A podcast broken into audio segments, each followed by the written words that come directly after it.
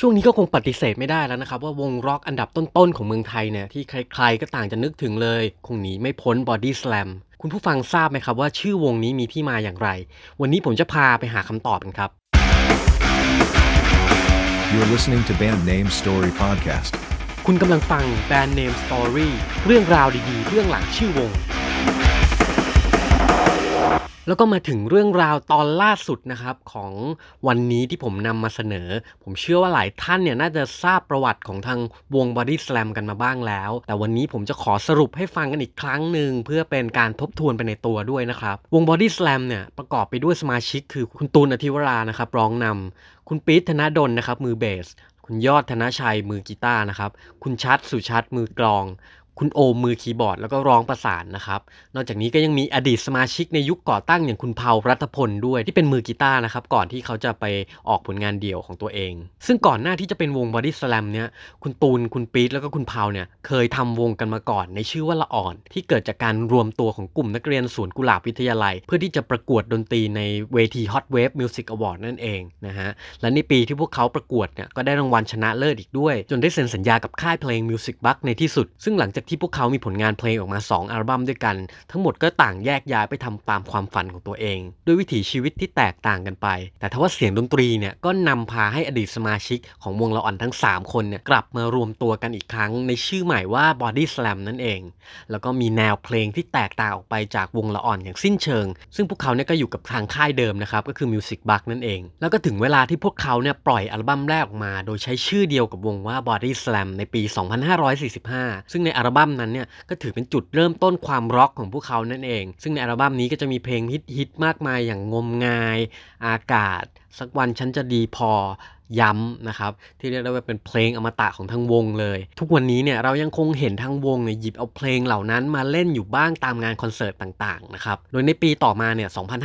2546พวกเขาก็คลอดอัลบั้มที่2อย่าง Drive ที่เรียกได้ว่าเพิ่มดีกรีความร็อกเข้าไปอีกขั้นหนึ่งซึ่งในอัลบั้มนี้ก็จะมีเพลงดังๆอย่างความซื่อสัตย์ที่เป็นเพลงโปรโมทนะฮะแล้วก็มีเพลงอื่นๆที่ได้รับความนิยมอย่างปลายทางแล้วก็หวั่นไหวนะฮะที่ทุกวันนี้วงดนตรีกลางคืนหลายวงเนี่ยต้องหยิบเอามาเล่นกันแบบขาดได้เลยโดยในปี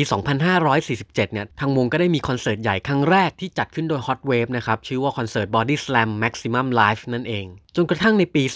2548 เนี่ยก็เกิดความเปลี่ยนแปลงขึ้นในวง Body Slam คือทางวงเนี่ยได้ออกจากสังกัด Music Box นะครับแล้วก็ย้ายไปเซ็นสัญญาอยู่กับทางค่าย Genie Records ในเครือ Grammy นั่นเองนอกจากนี้เนี่ยคุณเผามือกีตาร์ก็ได้ตัดสินใจที่จะออกจากวงไปเพื่อทำผลงานเดี่ยวของตนเองทำให้ในวงตอนนั้นเนี่ยเหลือสมาชิกอยู่เพียง2คนเท่านั้นแต่ใครจะรู้ครับว่าหลังจากการเปลี่ยนแปลงนี้ทำให้พวกเขาได้มีโอกาสพบกับนักดนตรียอดฝีมืออีก2ท่านเลยก็คือคุณยอดแล้วก็คุณชัดที่ณตอนนั้นเนี่ยเขาเล่นแบ็กอัพให้กับทางศิลปินร่วมค่ายอย่างปามี่อยู่นั่นเองด้วยความที่ถูกชะตาแล้วก็ชื่นชอบในแนวทางดนตรีที่คล้ายๆกันเนี่ยทำให้พวกเขาเข้ามารวมตัวกันเป็น Body Slam ในเวอร์ชั่นใหม่ที่มีความหนักแน่นในแนวทางร็อกเนี่ยชัดเจนขึ้นไปอีกสเต็ปนึงแล้วก็ในปีเดียวกันนั่นเองเนี่ยพวกเขาก็มีผลงาน Masterpiece ออกมาในชื่ออัลบั้มว่า Believe นั่นเองนะครับเป็นสตูดิโออัลบั้มชุดที่3ของทางวงที่เปิดตัวได้เพลงขอบฟ้านะฮะจะมีกลิ่นอายของดนตรีในแนวอีโมร็อกนิดๆนะครับเรียกว่าเป็นการประกาศตัวอย่างชัดเจนเลยว่า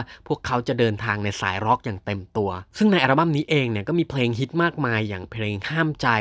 ความรักทำให้คนตาบอดพูดในใจรักก็เป็นอย่างนี้ชีวิตเป็นของเรา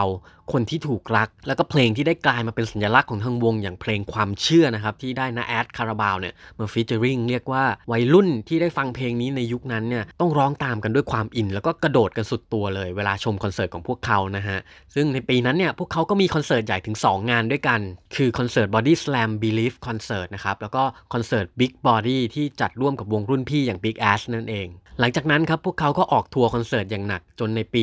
2550 เนี่ยพวกเขาก็ปล่อยสตูดิโออัลบั้มชุดที่4ออกมาที่ชื่อว่า Save My Life นั่นเองพร้อมกับซิงเกิลเปิดตัวอย่างยาพิษนะฮะที่เรียกได้ว่าสร้างกระแสตอบรับไม่น้อยหน้าจากอัลบั้มชุดก่อนเลยหลายคนมองว่าอัลบั้มนี้คือพัฒนาการของวงที่ทำเพลงออกมาได้ลุ่มลึกขึ้นวัดได้จากเพลงดังต่างๆในอัลบั้มอย่างแค่หลับตานาฬิกาตายอกหัก เสี้ยววินาทีแล้วก็เพลงคนมีตังค์นะฮะที่ผมรู้สึกว่าแนวทางการเล่าเรื่องของพวกเขาเนี่ยมีความเพื่อชีวิตไม่น้อยเลยทีเดียวแล้วก็ด้วยความสำเร็จของอัลบั้มนี้ทำให้ทั้งวงได้มีคอนเสิร์ตใหญ่ถึง2 งานด้วยกันก็คือ Body Slam Save My Life คอนเสิร์ตที่ Indoor Stadium หัวหมากนะครับแล้วก็คอนเสิร์ต Everybody Slam คอนเสิร์ตที่ Impact Arena เมืองทองธานีนะครับนอกจากนี้ทางวงก็ยังได้รับรางวัลสีสันอวอร์ดครั้งที่20ในปี2551สาขาศิลปินกลุ่มร็อกยอดเยี่ยมอัลบั้มร็อกยอดเยี่ยมแล้วก็เพลงร็อกยอดเยี่ยมกับซิงเกิลยาพิษอีกด้วยนะฮะเรียกว่าชั่วโมงนั้นเนี่ยพวกเขาคือวงร็อกอันดับต้นๆของเมืองไทยอย่างไม่มีข้อโต้แย้งใดๆครับถัดมาในปี2552นะครับทางวงก็ได้ออกอัลบั้มที่5ที่ชื่อว่า Kram เรียกได้ว่าเป็นการฉีกกรอบเดิมๆของวงออกมาจากความเป็นร็อกธรรมดาเนี่ยกลายมาเป็นวงร็อกเพื่อชีวิตอย่างเต็มตัวและยังได้สมาชิกใหม่เข้ามาร่วมทีมอย่างคุณโอมมือคีย์บอร์ดจากที่เล่นแบ็คอัพให้วงมาก่อนหน้านี้นะครับแล้วก็ได้กลายมาเป็นสมาชิกหลักของวงในที่สุดพวกเขาเนี่ยเปิดตัวด้วยซิงเกิล Kram นะฮะซึ่งเป็นชื่อเดียวกับอัลบั้มเลยแล้วก็ต่อด้วยเพลงฮิตมากมายเลยอย่างเพลงคิดฮอดเพลงโทนเพลงแสงสุดท้ายความรักสติ๊กเกอร์แล้วก็เปราะบางนะฮะและในปีเดียวกันนั้นเนี่ยทางวงก็ได้ร่วมโปรเจกต์พิเศษฉลอง25 ปีของ Grammy อย่าง Play Project นะฮะที่เอาเพลงเสียดายของพี่เบิร์ดเนี่ยมา arrange ใหม่ในรูปแบบฉบับของตัวเองอีกด้วยและในปี 2553 นะครับทางวงก็ได้สร้างประวัติศาสตร์หน้าใหม่ให้กับวงการเพลงไทยด้วยกันจัดคอนเสิร์ตใหญ่ในชื่อ Body Slam Live in Kram นะฮะณสนามราชมังคลากีฬาสถานซึ่งมีผู้เข้าชมคอนเสิร์ตมากกว่า 65,000 คนเลยทีเดียวซึ่งตัวผมเองเนี่ยก็มีโอกาสได้เข้าร่วมคอนเสิร์ตในวันนั้นด้วยเรียกว่ามีโมเมนต์ประทับใจมากมายเลยทีเดียวครับตัดมาที่ปี 2557 นะฮะทางวงก็ออกอัลบั้มชุดที่ 6 ดัมมชาตินะฮะที่แปลจากภาษาสันสกฤตว่าธรรมชาตินั่นเองซึ่งโดยอัลบั้มนี้พวกเขาได้พัฒนาแนวทางดนตรีไปสู่รูปแบบใหม่ๆพวกเขาได้นำเอาซาวด์โปรเกรสซีฟบล็อกมาผสมเข้ากับเนื้อหาของเพลงที่ว่าด้วยเรื่องของความเชื่อความไม่เท่าเทียมความไม่สมบูรณ์ของชีวิตนั่นเองซึ่งนี่ก็คือสิ่งที่สะท้อนออกมาในซิงเกิลต่างๆในอัลบั้มนี้อย่างเรือเล็กควรออกจากฝั่งปิดปลิวแล้วก็ชีวิตยังคงสวยงามนะครับซึ่งโดยอีกหนึ่งความเจ๋งของอัลบั้มนี้ก็คือการได้ Mike Fraser นะฮะที่เป็น Mix Engineer ระดับโลกเนี่ยที่เคยมีผลงานกับวงดังๆอย่าง Metallica หรือว่า Aerosmith เนี่ยมาร่วมงานในอัลบั้มนี้ด้วยโดยในปีนั้นเนี่ยทางวงก็มีโปรแกรมที่จะทัวร์คอนเสิร์ตใหญ่แบบเต็มรูปแบบนะฮะที่จะจัดขึ้นในจังหวัดต่างๆในชื่อปรากฏการณ์ดัมมชาตินะฮะแต่สุดท้ายก็ต้องมีอันที่ยกเลิกกันไปนะครับและในปีถัดมาเนี่ย 2558 น่ะทางวง Body Slam ก็ได้จัดคอนเสิร์ตใหญ่ในชื่อ Body Slam 13เพื่อฉลองวาระครบรอบ13 ปีของทางวงครับจนกระทั่งในปี 2561 หลังจากที่พวกเขาได้ซุ่มทำเพลงกันอย่างหนักหน่วงนะฮะแล้วก็ได้ออกอัลบั้มวิชาตัวเบาที่เรียกได้ว่าเป็นการทดลองสิ่งใหม่ๆอีกครั้งหนึ่งในฐานะนักดนตรีซึ่งเปิดตัวด้วยเพลงใครคือเราตามด้วยเพลงแสงสวรรค์แล้วก็ครึ่งกลางๆนะฮะและในที่สุดในปี 2562 เนี่ยพวกเขาก็จัดคอนเสิร์ตใหญ่ขึ้นอีกครั้งหนึ่งในชื่อ Body Slam Face วิชาตัวเบาณสนามราชมังคลากีฬาสถานนะครับด้วยจำนวนผู้ชมที่มากถึง 130,000 คนจากการจัดการแสดงทั้งหมด2 รอบด้วยกันนะครับและในปี 2563 เนี่ยเมื่อเดือนมกราคมกับคอนเสิร์ต Body Slam นับ 1-7ที่เรียกว่าเป็นอีกหนึ่งครั้งที่ทางวงเนี่ยได้สร้างโชว์อันยอดเยี่ยมบันทึกไว้ในหน้าประวัติศาสตร์ของวงการเพลงไทยที่ต้องถูกพูดถึงอีกยาวนานเลยล่ะครับ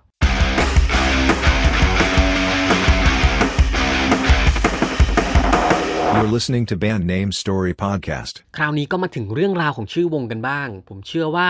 บางท่านเนี่ยที่เป็นแฟนพันธุ์แท้ของทาง Body Slam เนี่ยอาจจะทราบอยู่แล้วว่าที่มาของชื่อนี้มาได้อย่างไรแต่ก็อาจจะยังมีหลายท่านที่ยังไม่ทราบนะครับต้องบอกเลยว่าชื่อนี้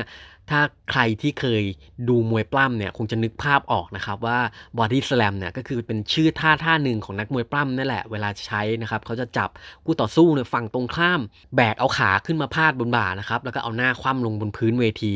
อาจจะมีการแบกทิ้งไว้แล้วก็เดินในทั่วเวทีสักหน่อยแล้วจากนั้นเนี่ยก็จึงทิ้งคู่ต่อสู้ลงมาบนพื้นโดยเอาหลังของคู่ต่อสู้ลงนะฮะและนี่ก็คือท่าที่เรียกว่า Body Slam นั่นเองแต่ถ้าว่า Body Slam ในความหมายของคุณตูนคุณปิ๊ดและคุณเผาในตอนนั้นเนี่ยเขาให้ความหมายแตกต่างออกไปครับเพราะพวกเขาตีความมันในรูปแบบของตรงตัวเลยนะครับ Body เนี่ยก็คือร่างกายหรือว่าตัวตนของเราเองคำว่า Slam เนี่ยก็คือการทุ่มนั่นเองนะฮะดังนั้นเนี่ยพอเอาคำว่า Body Slam ในความหมายของพวกเขามาผสมผสานกันก็คือการทุ่มสุดตัวหรือว่าพวกเขาเนี่ยทำผลงานเพลงในแบบทุ่มกันสุดตัวนั่นเองก็คงจะไม่ผิดนะครับซึ่งจะเห็นได้ว่าผลงานเพลงในแต่อัลบั้มของพวกเขาเนี่ยมีคุณภาพมากๆเลยหลายๆเพลงเนี่ยกลายเป็นเพลงฮิตอมตะจนถึงทุกวันนี้และนอกจากเรื่องเพลงนั้นเนี่ยเราก็ยังได้มีโอกาสเห็นว่าคุณตูนเนี่ยเวลาเขาทำอะไรเนี่ยเขาทุ่มสุดตัวจริงๆไม่ว่าจะเป็นการเล่นดนตรี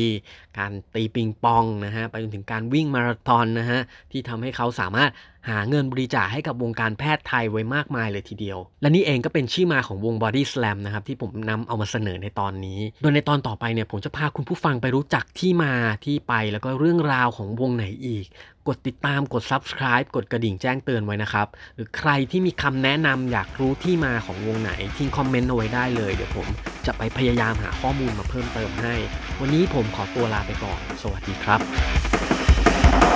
You're listening to Band Name Story Podcast.